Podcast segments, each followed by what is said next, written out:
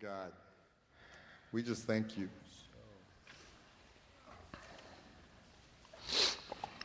There is nothing like the presence of God. there is nothing like it. In fact, tonight Eugene bumped me. He goes, Is it time to pray? Because I was kind of lost at the end there. God, we love you tonight. Mm-hmm. There's nothing like you, there's nothing like your presence. Nothing can take its place in our life. There's a hole inside of us that only you can fill. And so tonight we come to you as sons and daughters. We don't come to you as orphans with all of our trust issues and our walls up, but we lay all of our walls down as an act of our will. And we just ask you, Lord, teach us how to look like you. We want to look like our daddy. We want to act like our daddy. And for some of us, that's a bigger struggle than others. So, God, help people like me to really let you in. In Jesus' name, amen. Amen. Wow, that was that was quite some worship, wasn't it? I always think that in, in kind of sessions like that, that there's a, a spiritual heart opening that takes place that maybe God really wants what we're going to talk about tonight to get to our hearts because it just feels like after you go through that, you're just like, man, I need a cigarette or something. You're like, wow, was, was, I just, I love times, and I don't smoke, I'm just figure speech, I guess. Uh, but I think that what, what we're kind of going through, it's, it's kind of rewiring our heart, isn't it? There's so many things that we've been talking about, and I get so convicted over just the, the ways in which we're kind of questioning the things that we've always said and believed and things that we propagated in our belief system. And, and I just, I love what God has uh, here for us in uh, what we're going through. And if you've, you're catching us for the first time here, we're basically systematically going back through and saying what we believe God to be and his character, his nature, what he's like, his personality. We just reject what religion has taught us. And we're going back into every single attribute which we know about God from what we can learn about His Word. In 1 John 4, it says that God is love, and then Paul goes and describes every facet of love, and so therefore we can understand every attribute about God by looking at every attribute about love. And we've been going through each of these. Our first week was love is patient, or God is patient. The second week was love is kind, or God is kind. And this week it's God does not envy. And we know the whole verse, we hear it at every wedding. Um, we hear it all the time, right? It's like the most overquoted scripture, but I think it's the most misunderstood scripture. And so we talked that love does not envy and God does not envy. Now, it's funny coming from, from my standpoint of this story because I grew up in, in a great home, but I grew up with uh, a brother and sister that were phenomenally gifted. And um, they uh, each were gifted in different ways. My sister was this outstanding athlete that uh, was like first team All American in every sport and you know, was on ESPN. I mean, you have ESPN coming to your high school, you're like, really? You know, and uh, my brother was the, the same in the academic world where he was showered with accolades, and it seemed like everywhere they would go and, and whatever they would do, there'd be like a crowd, and be like, oh, do this, you know. My, my brother's like incredibly gifted musically. And, uh, and so I kind of fit in between there. I was like, you know, kind of musical, but not as musical as my brother. I was kind of athletic, but I didn't make the varsity team. You know, like I just kind of like wasn't there, and I struggled so long in my high school and middle school years with like envy and jealousy because they had something that that I wanted. They had an affirmation from people. They had a recognition of their abilities, and so I, I wrestled with this just life paralysis of envy for most of my life. And when we say love does not envy, it's kind of one of those like overstated things. I might as well say love does not murder. You're kind of like, yeah, I get it, you know? But when we actually unpack the facets of envy, which I know very, very well, and we unpack what we think and we say about God, and we, we kind of look at how these things line up to what really this text is saying, we actually come to realize that we believe many lies about God. In envy, there are three forms in which we uh, that we take every day, and I believe that we pass along every day. And sometimes lies are, are slow evolving, right? Sometimes it takes generations for a lie and a misconception to become reality for us. I think these things are, are things that have been started generations ago that all of a sudden we just don't know where we got. But the three forms of envy that I'm going to talk about tonight, they leave everybody in receive mode. Envy is all about oneself and leaves everybody always expecting something. And the first one is the desire for attention, the second is lust, and the third is jealousy. The three facets of envy. The first is the desire for attention. The desire for attention is something that I struggle with because my, my brother and sister, they were getting so much attention. I wanted that attention. I wanted the attention to, to have people look and marvel at what I did, and I didn't have anything, you know, and it was, it was a bummer.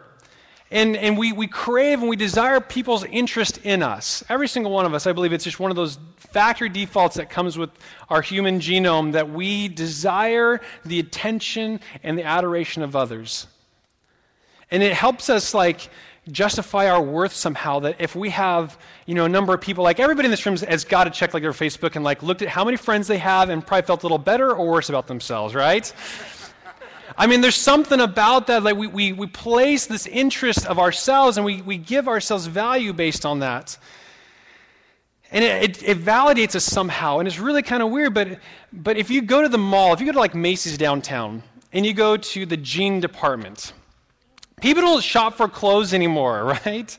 People try on a pair of jeans, they go stand in front of the mirror, and what is the first thing they do? Hmm? Right?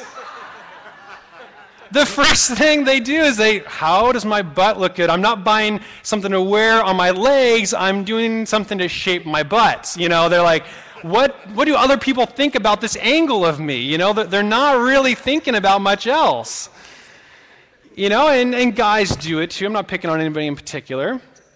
But at first, I mean, we're not doing it for ourselves, we're doing it basically for others. How good do other people think I look based on what I'm seeing in the mirror? You know, like the, the blouse, you're like, well, we can't have the buttons up here, you know, and you start, whoa, too far, you know, and you, you kind of like correct. You, you, you kind of got to get like the right amount where it's like interesting for other people, but not enough to get someone to talk to you about it, you know, like. it's funny because it's true. And then there are people that are addicted to being the center of attention, right? I mean, you could come back and, and, you know, Eugene and Angela came back from Hawaii, and someone could say, "Yeah, I came back from Hawaii," and someone jump in, "Well, I've been to Hawaii ten times, and when I was there, I did this," you know, and you're like, "Welcome to the conversation," you know, and and and there, there's this need to be affirmed and have eyes and attention on us. It's it's envy. The second is lust. We say that love doesn't envy, but envy is the very inception of love for so many of us. We wouldn't approach someone for a dating interest if we weren't attracted to them. Have you ever tried to set someone up with a friend that they don't know? I heard of, what is the very first thing you do? You pull up Facebook, right? right? Come on.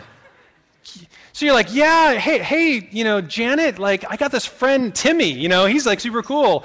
And she's like, we got a picture of him? Yeah, you know, you pull up Facebook and you're like, oh, his profile picture sucks, you know, and you're like, you're going through albums and you're like, you know, here, here's a picture, and, and, and they're like, oh, he looks nice. You're like, well, let me find a better one, right? And you're like, he doesn't always have the handlebar mustache, but, you know, I'll, I'll get this here. And then you're like, you feel pressure, like you got to get like a good photo, you know? And I've done it with you guys. Like, I'm like, come on, why do they have to have that as their profile picture this month, you know? But we've learned that unless there's a, a, trace amount of lust, we won't engage in romantic interests. I think that God had something kind of going for him when he designed marriages originally to be something that, you know, the parents decided for the kids, which being a father, I think is a great idea these days. Because basically, it, it, in that original design, it wasn't like God set out, you know, Adam, and here's like 40 women. Now check them out. I got redheads, I got blondes. He's just like, this is your wife. He's like, well, I don't have any other options, so it's good. But don't we, like, in our dating relationships, don't we have this element of minimum threshold lust trace, right? That kind of helps us gauge am I going to entertain this or am I not? And my all time pet peeve, because I, I um, let me say this correctly, I wasn't the most attractive guy in high school. I didn't have women clamoring all over me. I had a really rough year or four in college and high school. And, um, and so there's this girl that I really, I mean, she was way out of my league, and I'm married way out of my league already. But this girl in high school, uh, was really attractive, and, and I was like, you're getting the, the whole gumption to like ask her. And, and you know, she told me she's like, that she's dating God. I was like, how do you compete with that?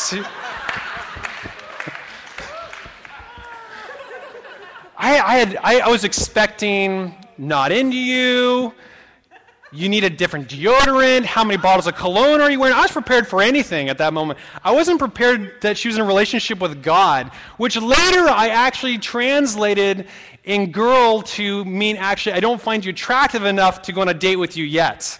Because the next week she was with, you know, some captain of some team. You know, you're like, gosh, like, why can't we just be honest and truthful where we're at?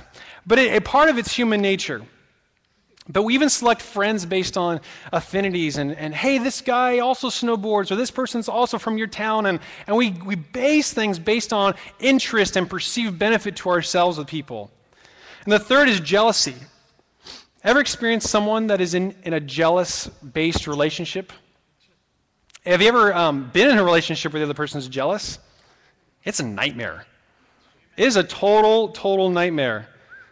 They call like five times. Like now, now we have like caller ID on our phones, you know. So if someone's blowing up your phone, you're like, "You called me nine times, really?" You know.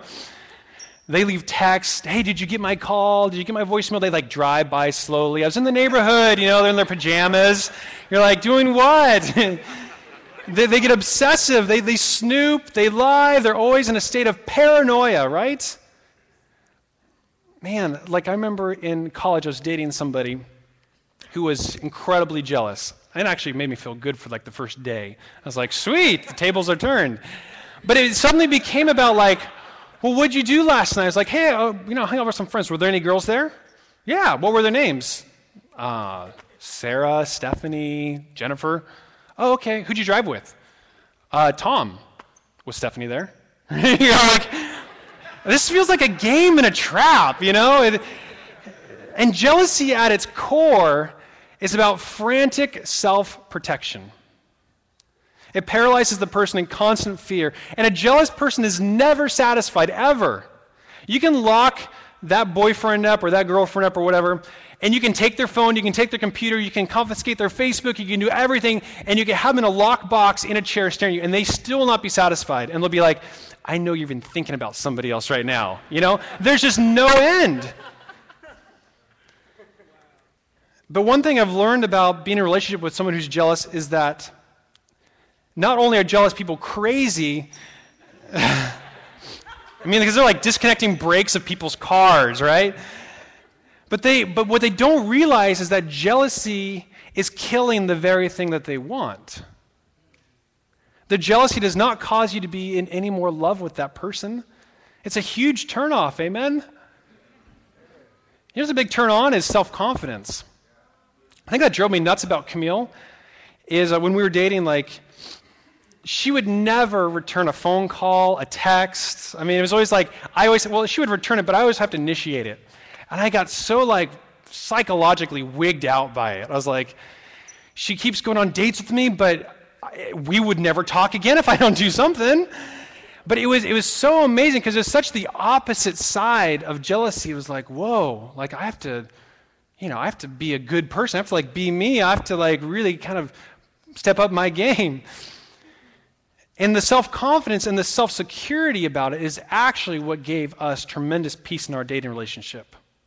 Because when she gave me that, I was able to give it to her in return. And then our dating relationship actually was probably the first pure relationship that we had where it wasn't always suspect. Our relationship wasn't always under investigation. And the thought of paranoia in romantic relationships is terrible for anybody who's ever been there. It almost, the relationship can not, almost never survive if there's um, enough paranoia because you, you can never can get over that. There's always another question, there's always another angle to think about it. And, and how this all relates is that Christianity and our relationship with God has become so twisted with these three things. And that, that's why this series is like sometimes the truth is so simple it offends us. But every day we say things that are, are affirming that God desires attention, that He is lustful, and that He's jealous. Let's start with seeking attention. God is not trying to grab the attention of people. He's, trying, he's not trying to bring attention upon himself. God is not trying to impress, He's not trying to steal attention. He's not trying to interrupt somebody's conversation. You know in John chapter 6, Jesus is there, and he had actually a lot more disciples than just 12. There's a whole bunch of them, and, and he's doing things, and, and so the people didn't like what was going on. They didn't like what he was saying. It was making them awkward. He definitely was not people pleasing. He didn't have like this huge following. But the, the significant following he did, like they all left him. He's left with the 12, and he's like, Are you two going to leave me? And you know what they said? They're like, We don't have a place to go. You're like, Way to stick in with me, right? You're with me because there's no better place to go. But we think that, uh, that God is like trying to artificially season himself, be the cherry on top of things. And I just don't think God does it. I don't think that, you know, he, he when he's going to do a miracle, he doesn't grab a whole bunch of people and is like, come, come check this out. This is going to be great. You know, and get them on the stage. Can we get a little more lighting? You know, like he's not doing that, you know. And when the miracle comes, he's not like, ta-da! You know, he's like, did you see that? You see? That's not his character at all. God doesn't get angry when someone wins an Oscar and they don't thank God like they always do. It's like the token God mention in, in receiving an Oscar award. I want to thank God because He made it all possible. I just like throw up, you know? Sorry. but I think that we get worried for ourselves that God's not getting enough attention. God isn't worried about getting enough attention, but sometimes we're worried for God on his behalf. When we evangelize, we kind of do the whole Macy's routine. We, we just can't give Jesus as is we don't feel confident enough about Jesus' heart for his people as is. We kind of have to like sex God up, don't we? We kind of have to give people a way in which they can receive Jesus, receive the understanding of salvation, but have it kind of be not as offensive, not as, you know, whatever. It's the same thing as like taking Jesus into a dressing room and putting on a pair of jeans and like checking out his butt and be like, well, we need a different pair. You know, it's like, it's the very same thing when we try to add to the gospel, when we get away from God's heart. When we get away from the heart of the eternal God in our hearts, we're just sexing up God. Whenever it's anything besides the heart of Jesus to have sons and daughters that have intimate relationship with him, it's propaganda. It's salesmanship. It's an infomercial. So many times, like I listen to people how they try and sell Jesus, and you'd think they're going to say, like, but wait now, if you call, there will double your order. It's like, it doesn't make any sense. Instead, we should be saying, How would you like to have a one on one conversation with the creator of the universe every day of your life? How would it be if it, we, we said, How would you like to have coffee with the, the person who put the stars in the sky, who put the breath in your nostrils? How would you like to have a coffee with him every single morning of your life? And say, I can introduce you to him. It'd be so much better of a way to evangelize. God is not lustful either. Now, that seems kind of foreign, but often, I don't know about you, but I, for the longest time, believed that God was attracted to some people more than others. I would, uh, I would feel that he was more attracted to someone who could pray better than I could, that he could, you know, spend more time with someone who could teach the Bible.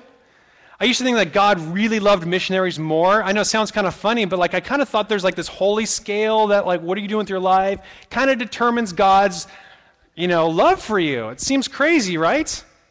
I think that, well, Jesus screens my prayers, but he answers the prayers like the pastors, you know, and the, and the people that are really holy. Um, but God doesn't desire any more from them than he desires from us. God is not seeking any celebrity or pro athlete to get saved because they are famous. He has no criteria in which he wants to have a relationship. I used to pray all the time that Michael Jordan would get saved. I thought that it would be a great favor to Christianity if Michael Jordan got saved. Thinking like, well, just think of all the people that will know Jesus if he just gets saved. And it's, it's, it's a lust, is it not? Tell me that's not lust, that you look at somebody and, and you think what having them will do for you. When we look at something or somebody and say, what will having them do for me, that is lust. And that's the very same mentality that we have when we get excited about politicians or athletes or sports teams coaches. You know, you hear like a pastor say, Yeah, we got the lead singer this one band, he's coming to our church or, or whatever. That's cool, I get it. But God is no more excited for Michael Jordan to get saved than a homeless man to get saved. Amen? But we mistakenly believe that the kingdom of God will have a bigger impact on earth depending on the person who gets saved. And that would imply that God wants some people to be saved more than other people, and it's just not right. It's lustful. the other thing that God's been re- revealing to me is that He's 100% satisfied with you. He's not 100% satisfied with Billy Graham and you're like at 15%. He's like 100% satisfied with you all the time. And any imperfection, the great term we have for it is unredeemed flesh. There's, there's parts of us where we don't act as who we are. And God is okay with that, but He is satisfied. If you are His son and daughter, that is the only criteria that gives Him satisfaction. Everything else is religion, everything else is trying. And God is pursuing you just as much as He's pursuing Billy Graham or any theologian. And I would think that God would pick favorites based on someone's charisma or, or their ability to, to speak well. And, and I would think that Bill Johnson would get extra revelation because he's such a great you know, speaker, or that Erwin McManus was so charismatic that he would get these great analogies. And, and I thought that, that God would play favorites on where he's going to bestow spiritual giftings based on someone's you know, natural ability. And so, it, it, what it made me do is it made me never want to actually get involved in ministry because I thought the game was rigged. It's like, I don't have any of these things. I never wanted to do this in my life just for reference. I love this, but this is, was never my plan or idea. But what started, what my idea was, is I said, God, I'll never be able to preach. I'll never be able to teach. I'll never be able to pastor. I'll never be able to lead these things. I just want to be effective in the kingdom. Can you just give me that? Can I just be effective in the kingdom? And slowly by slowly, I find myself here. So it's kind of crazy. But the point in that is that whatever you desire in the kingdom, God has made available to all of his children. God has made everything in the kingdom available to all of his children who seek and ask.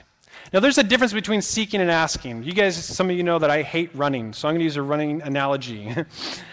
um, when you say, I want to run a marathon, you are basically making known a desire. That's the same thing as asking, God, you know, I want to preach a sermon. Now, that's just asking, right? That's making your desire known. The seeking part is not just like all of a sudden you are made available to run a marathon the next day. You ask, you know, God, I want to run a marathon, the next day you suddenly have that ability. Maybe. It doesn't typically work like that. What happens next is that you seek. What does seeking look like? It means that you run around the block once, exhausted, and go and have a milkshake. The next day, you run around the block twice. Maybe you have half of a milkshake. The next day, you run a half a mile and so forth. And, and, and that is how you run a marathon. You don't just simply say, I want to run a marathon. It's just like, God, send it. He's like, it's available to those who are going to seek it. And so many things in the kingdom, I think, go to waste. So many Christian lives will go to waste every single day because they asked, but they didn't seek it. And so, if you have any desire in the kingdom, Asking is just the first step. It's great. Making that desire known, but seeking is the most significant part. And what happens when you do that is that you mature. You mature slowly but surely. And this has been revealed to me with my daughter because, uh, you know, when, when babies are young, all you basically do is you like make sure their, their neck doesn't like move awkwardly and you just hold them. But now, like, our daughter's like walking and she's like talking now. And so her maturity is releasing new possibilities for our relationship. The same thing is with our spiritual walk. If you are dissatisfied with the depth of your spiritual walk, maybe it should be a, a suggestion to look at your spiritual maturity. Because our spiritual maturity will determine the possibilities in a relationship with God. My daughter can't ride a roller coaster yet, but we're going to someday. And maybe we should be thinking about that in our relationship with God is when I grow up in the Lord, I'm going to do this. That'd be a much better way to look at our growth. We can be okay. I'm the slowest growing fool you've ever met. But at least I'm growing. And so many of you are growing. And we must know that the maturing of the process, the maturing of who we become, actually is releasing new possibilities that we really crave. Now, finally, the thing I want to talk most specifically on is the most twisted form of envy, which is jealousy. The Old Testament, God Himself even describes Himself in Exodus 20 that he's a jealous God. James 4 5 says, He jealously desires the Spirit which He has made to dwell within us. Paul says in 1 Corinthians 10, it says, You cannot partake of the table of the Lord and the table of demons, or do we provoke the Lord to jealousy? Now, if God is love and love does not envy, what do we do about verses like this? The first thing is to understand that jealousy in of itself has multifacets. The first two kind of facets we understand, if you just look in the, in the, dictionary, basically means intolerant to rivalry or unfaithfulness. The second means hostile towards a rival. But the third means vigilant in guarding and protecting. Vigilant in guarding and protecting. The form of earthly jealousy, which we all know, is about insecurity and self preservation. Sorry. The form of righteousness, the form of righteous jealousy, is all about security and protecting you. The form of earthly jealousy is all about insecurity and self preservation. The form of righteous jealousy is all about security and protecting you. Now, a carnal, like what we're talking about, like the earthly, basically means that someone got what you want. They have what you want. A righteous jelly, jealousy is preserving and protecting someone else on their behalf. Much different. Is that making sense to you guys with me? There was somebody who started a dating relationship, and it was clear that this was a recipe for disaster. The guy was completely egocentric. He was careless with his words. He was careless about protecting her and her purity. And the story goes that she goes and, and no, it's going to be fine, it's going to be fine, but she gives her virginity to him, she gives her body to him, and then he, he moves on. And she's left heartbroken, but all the while we're like, man, you got to be careful. There's signs here. And the accusation back is like, well, you're jealous because I'm going to be happy. And it's like, ah, it feels weird. But now that I understand the righteous jealousy, that I, I, have, I have nothing to gain from, from you in a relationship or not. I just don't want to see your heart hurt. And God has a jealousy for us, not out of, I don't want you to have something, but the full perspective and the full vision of saying, man, you're about to walk into Heartbreak Hotel right now. And you're going to be wishing that you never did this. But unfortunately, our human perspective of, of, jealousy, as we're describing, has attached itself to our faith. In our heart, I believe that most of us feel that God is jealous and He is envious of us. We believe God to be selfish and insecure and kind of like that psycho jealousy, right? Because someone doesn't want you to have life and, and friends of your own if they're really jealous. And sometimes we actually refer to our faith about things being in competition with God. And if there's one thing that you can get from tonight, it's that God is not in competition in any area of your life. Because if He has your heart, that's the only thing He wants. He doesn't want your car, He doesn't want your job, He doesn't want your gift.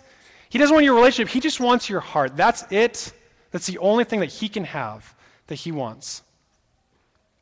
And when we understand that, and we look at the other things that we say, it's amazing how we describe the heart of God in such repulsive and jealous terms. We say things like, God wants you to give him your life. That sounds totally normal, right? Our theme verse is John 10:10, 10, 10, which says, he came to give you, give you life and life more abundantly. How on earth are we giving? We have a God that gives life and then is asking for it back? That doesn't make a whole lot of sense, does it? We kind of understand what, what He wants. He wants our heart, He doesn't want our life. God would never ask you for you to give Him your life back because He's the one who's given it to you in the first place. You would never want the gift back. Like, you, let's say you, you give someone an amazing present. You give it to them. Crystal, here's your present. And you're like, awesome. And then, like, a day later, he's like, here's your present back. And you're like, feel like it's totally the right thing to do. And God's like, what? That doesn't make any sense. But only an envious God would give something and then ask it in return. He gave it to you so that you could enjoy it to the fullest. But with that jealous aspect that He wants us to enjoy it, but He doesn't want our heart to be broken because the heart is the only thing that he gets. But it, it, it, makes sense to me now why new Christians falter because we tell them, like, just give God your life. Just give God your life. And so they give. They, they, they give their salvation in return for giving their life, but their life doesn't actually change in two months, and so then they fall away from the faith. Because them giving their life didn't actually produce anything because we sold the wrong thing. When we're selling anything about a lifestyle, anything about a better circumstance for your life, we're just selling God. We're not giving a heart. So then you ask, well, why does God want you to give you, why does God want hold on here. Why does God want you to give him your life? And the common answer is so he can use me. And I was like, yeah, that sounds about right. Now let's just think about that. So God can use me. Have you ever been in a relationship where someone is totally just using you? It sucks. You have somebody who always calls you because they always need that ride at like 2 in the morning, and it's the only reason they call you. Or maybe they, maybe they always only call you when they need money. Or maybe you have something, maybe a, a, connection. Maybe there's something that, that is the only reason they're coming to you is to actually use you for something else. Folks, God is not interested in using you like we think.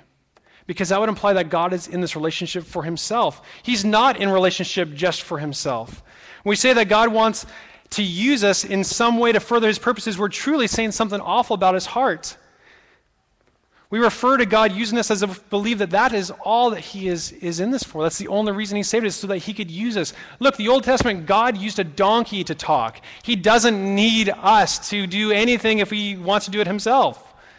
But this mentality has gotten us into uh, this mindset where our prayers become pleading sessions God, use me, use me. And I hear it the most with people who don't have intimacy with God. They don't have intimacy with God, and so their substitute prayer is God use me because they think that if God uses me enough, I'll be intimate with Him. And it's totally the opposite. I really think that we have no use in the kingdom if we don't know the heart of God. If we're trying to figure out what religious activity do I need to do, we have totally missed the boat. And that very thought, buckle up. I didn't warn you last time I did this. But that very thought that God would ever want to use you and never have your heart actually is saying that God would prefer a whore over a wife.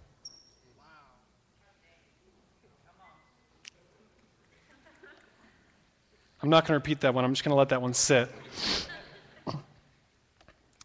But when we have true intimacy with God, we realize that God is completely fulfilled in the relationship just having our heart. And I've encountered so many people in ministry. I, I don't know why this is, but people that are in ministry sometimes are the most broken people that you can meet, that, where their life is in total shambles. It's terrible. There's so few people in ministry actually say, I want my life to look like yours.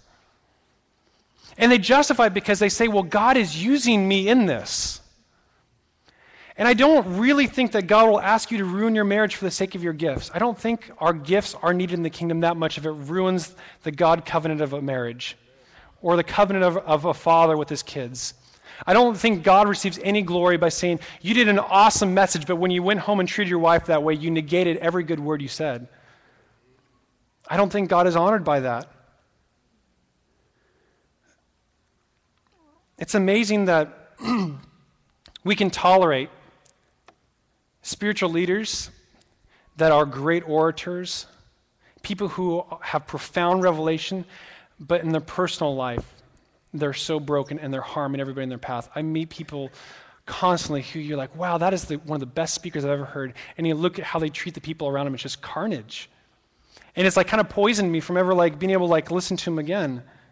But then you ask, okay, so let's say God uses, uses you. So why does God want to use you? And often the response is, so I can glorify God. Sounds pretty religious, right? So I can glorify God. It seems like, oh, maybe I was created to glorify God.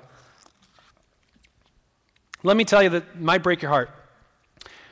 We, as fleshly humans, we cannot contribute any more to his glory. We actually have no we have no role in, in God's glory. God's glory is fully self sufficient. It's self sufficient. We recognize His glory, definitely. We're like, You are awesome. In, in, worship, I just was praying, God, you've exceeded in every area of my life. You've exceeded. And for that, you are glorious because you are the only God that exceeds. You are the only thing in this life that's, that exceeds. We're not here to worship God either. We, we think that, that God needs more glory or God needs more worship, and it's just not true. Do you know that if you open the book of Revelation, chapter 4, there's like four creatures. One of them's a lion with eyeballs on all sides of its head with six wings, day and night saying, Holy, holy, holy is the Lord God Almighty. How do you compete with that? I mean, really? Why now? So begs the question: Why do we worship? We don't worship because God is a narcissist and says, "I need things to worship me." It's like if, if I wanted adoration from my daughter, and someone hands me a piece of paper and says, "Daddy, you're the greatest," but I downloaded it or it was given to me, it has no meaning. It's just words on a sheet of paper. But Scarlett can put like ink in her hands and she can like make like this puddle of ink and give it to me, and I'm touched forever. Worship is only valuable if you know the heart that you're connecting with. Other than that, it's just, it's worship, it's noise, it sounds good. But worship is only authenticated when your heart is authenticated with his heart. Coming into a place and just singing words on, on a screen and having your whole rest of your being checked off doesn't bring God in glory. He's not like, yes, I checked the box. I got enough people singing now. It sounds good. God doesn't need any more glory. His glory is self sufficient. God doesn't need any more worship. He's got creatures with eyeballs everywhere worshiping Him. But the thing about it is, is that because we choose God and we know His heart, every single word that comes from your heart is pleasing to Him. That's why we worship. It's because we engage. Worship is a, a, facet of relationship that we have, and so we engage in relationship, and that pleases Him. Sometimes we feel that God's not getting enough glory from our lives, and so we feel that whatever burden or, or gift that we have has to be the Christian version of it. I struggled for the longest time. My greatest business challenge, right here, my greatest business challenge was do I run a Christian company? I didn't know what that meant. But that was like the burden. It's like, okay, I really love business, but then this huge weight about actually running a Christian business was like this huge burden. You see, with people that are gifted in rap or music, like they feel this obligation to always do Christian rap or always do Christian music. Like, we would be so pissed if Chris Tomlin came out with a song talking about a breakup, like a Taylor Swift song. You'd be like, that is the dumbest song I've ever heard. And then we'd turn on, you know, Taylor Swift, I'm never, ever, you know, like we'd be totally into that. We, we've labeled these people that are talented and kind of pegged them to the Christian version of that gift. That you can never do it, or else you're cheating on God with your gift. And for a long time, it kind of stopped, like me from actually enjoying life. I kind of felt like I, I got a car, I got to get the Jesus sticker. You know, I, you know, like this. It's this burden. Like I used to have like the WJD, whatever. I had the, the, the, push. You know, I remember like the big tethers that you have like on your keys that said push, pray until something happens, you know. You have all these things, and like there's this obligation, like whatever I have and whatever God's given me, I have to plaster it with Christianity because it's the only way I can thank God for it. Maybe God's liberating you to say, I've given you gifts for your enjoyment. I've given you everything for your enjoyment because I'll tell you what, Scarlett could have the cleanest room, she could have the best grades, but if she is not fulfilled, if she is broken, my heart's broken. And I don't care about anything else. And maybe we're looking at our lives and we're like, man, I've got life kind of figured out. I've got a car, I've got a job, I've got a relationship, you know, I've got these things, and you're a total broken mess. You got to know that God's not pleased with the car, the relationship, the job because the only thing he's focused on is the heart. But he has this mentality that, or we have this mentality that God wants all thinking, all eyes on him all the time for everything. I got a, um, uh, I felt bad. I bought myself a dirt bike, uh, a, a, pretty good one. And I, I felt really bad for a long time. And I talked to like my mentors, like, man, it's a lot of money. Like, and, and the guilt is like, I could build half of a school in El Salvador for this dirt, you know, and, and we, we get in these comparative minds, and he's like, gosh dang it, Eric, would you just like enjoy the stupid dirt bike? God wants you to enjoy that thing. Go buy it. Go buy it now, you know? And that thing has been the funnest thing I've ever had. It has been great. And you know what? When you understand who the gift giver is, the gift doesn't become an idol. You can have an idol come into your life when you don't know the source of the gift, when you think it came at your own hands. But when you look at every good thing, when you look at your awesome car, if you got a great car, hallelujah, I'm so stoked for you. As long as you know who the gift giver is, it's not idolatry. God's not concerned. He's not competing for attention with it. And it helped me kind of liberate, like, wow, like, God cares about the details. He knows like that this brings me joy, and so if I'm if I'm feeling joyful, He's feeling joyful. As long as I don't hurt my heart, because that's what He gets. Am I making sense? Let me rattle you with this last thing on this very topic. When we look at the, the things that we receive from God, it could be gifts, it could be a talent, it could be fill in the blank, anything when we, when we receive that, there's such a burden that all of us feel that we can't enjoy until we make sure everybody knows who gets the glory for it. You get up there, amazing worship, awesome worship guys, and they're like, it's all God, you know? Cool. I think you did a really good job, though. You know, like, yes, Jesus was here, but you did a really good job. And we, we try and do like this deflecting. We, we, we feel obligated. We, we can't receive a compliment on its own, right? Everybody feels that burden. You did an awesome job on that song. I love that. I saw your, you know, and you're like, it's all, it's all God. I didn't do anything, you know. Like, it, it, like we all are inclined to that. So never do that again. And here's why. When someone pays you a compliment, say thank you. Wow, that blesses me. Thank you, and just end it there. Because here is what we're really doing. I'm going to give you a story. Let's say I buy Camille a dress, and it compliments Camille, makes her look gorgeous in every way. And then she goes out, but I say, Well, I'm giving you this dress. It's expensive. It's beautiful. It's your favorite color. It's everything. But when you go out, you need to make sure that you tell people who bought you that dress. Right? And making her promise that anytime someone gives you a compliment, you just tell them who bought that dress. Now, let's say, what, now, now, what kind of husband would I be? I would have my face on America's Most Wanted if I was that husband. Because in essence, it's really saying, no, my wife is really ugly if it wasn't for me that bought the dress for her. And what we're really saying when we say, well, God gets all the glory, it's like, really, no, I really suck, but God helped me not suck just then. Amen? And even worse is, is if what if all of a sudden I got insecure because too many compliments are coming to my wife about that dress and I make her return that dress. There's a fear that if we ever have our gifting and we get too much glory, that God will take it from us. It's totally not his heart. It'd be like, Camille, I told you. You tell everybody that I get the glory for buying you that dress, so give me the receipt. We're taking it back. It's the very same thing. And it just proves that we have an insecure, jealous, psycho God who doesn't want you to do anything except for Him. And He's just saying, That's so not me. I know you're used to that. I know that you do that, but it's not me. In all of this, and let's have the band come up. I'm sorry, I'm going a little long tonight.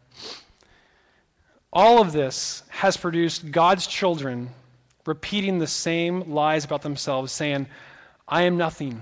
We think it's really Christianese. We, we think we're like, we're, we're like really good Christians, and we say, I'm nothing. I'm just a sinner saved by grace, which that's not in the Bible. I'm a sinner saved by grace. It's not in the Bible. That's not who you are. The moment you become saved, you become a royal priest. You become a daughter and son of the king. So let's get that right. But we talk about how we're such wretched sinners and how we're, you know, man, I'm so. I'm so terrible and, and I just need God. I need God's grace because I just need Him so bad. Can you imagine? I know a lot of you don't have kids, but imagine your son or daughter being like, always, I'm just so bad without you. I'm just so terrible. I'm just so wretched. Wouldn't be the most depressing daughter ever. You're like, how can I put this another way? You know, like, everywhere in the Bible, if we're not reading the Bible and finding out what Jesus thinks about us being exactly the way he wants us to be, if we are not reading that he is affirming that we are righteous in his sight, when we come to him with our sin, we should expect that he says, I don't know what you're talking about, and move on. But we use sarcasm to downplay anything that good comes our way. We use sarcasm, we use deflection. Any victory in our life, we try and minimize it. Oh, well, it's just not there yet. I, we never give ourselves permission to be okay in the kingdom. I'm telling you, it's okay to be okay in the kingdom. I'm telling you, it's okay to say, man, I really kicked butt at that, and it was awesome. It's okay to say that. It's okay to feel. When we know where the source, and when we know what is giving us breath in our lungs, when we know what is empowering us, it's totally okay, and God is totally glorified in it. But it's produced a false limitation upon God's children. Because someone who says that they're nothing will make sure that their life proves themselves right.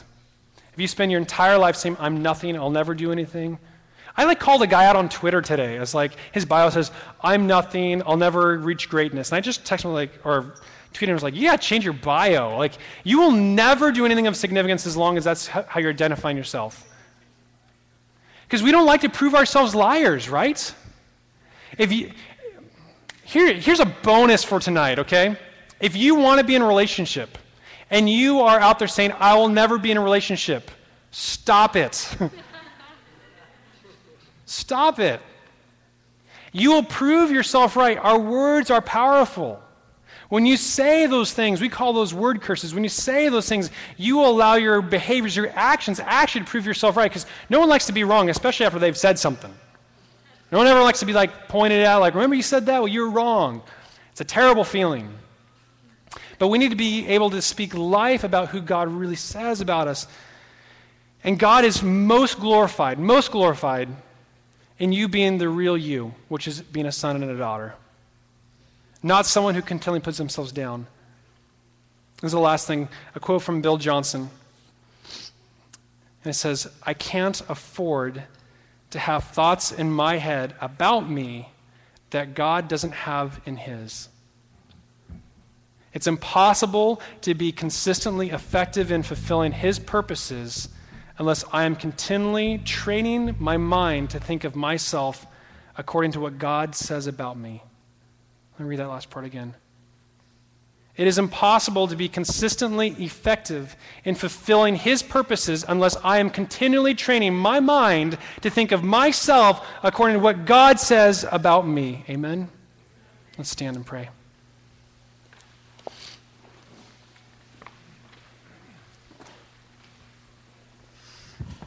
If our prayer team can come up, we're going to spend some time in worship tonight. I hope that the message that you're starting to realize in your spirit, man, is that you should be celebrating yourself. And if you don't know how to do that, and that doesn't speak to your spirit tonight, you're in an, an orphan state. I know that's a bold statement to make. um, I've been coming out of that, and I'm a real slow learner. I'm 57 years old. And God's been setting me free from that mentality. It's an ongoing, ongoing progressive thing. But what God's beginning to show me is that I need to celebrate how He made me. I'm the only me that's ever going to live. You are the same way. And to the level that you don't, the, the word says that you were purposely put together by God in Jeremiah. And so if you don't celebrate who you were, then to the level that you personally don't celebrate how God made you to that level, God's who he is will never be as real in the world as he meant for it to be. So you're precious to him tonight. If the band can start, and we're just going to spend some time worshiping and praying. If we can pray for you and help you step more into the celebration of yourself and understanding how God made you we would love to serve you like that tonight. So please come forward.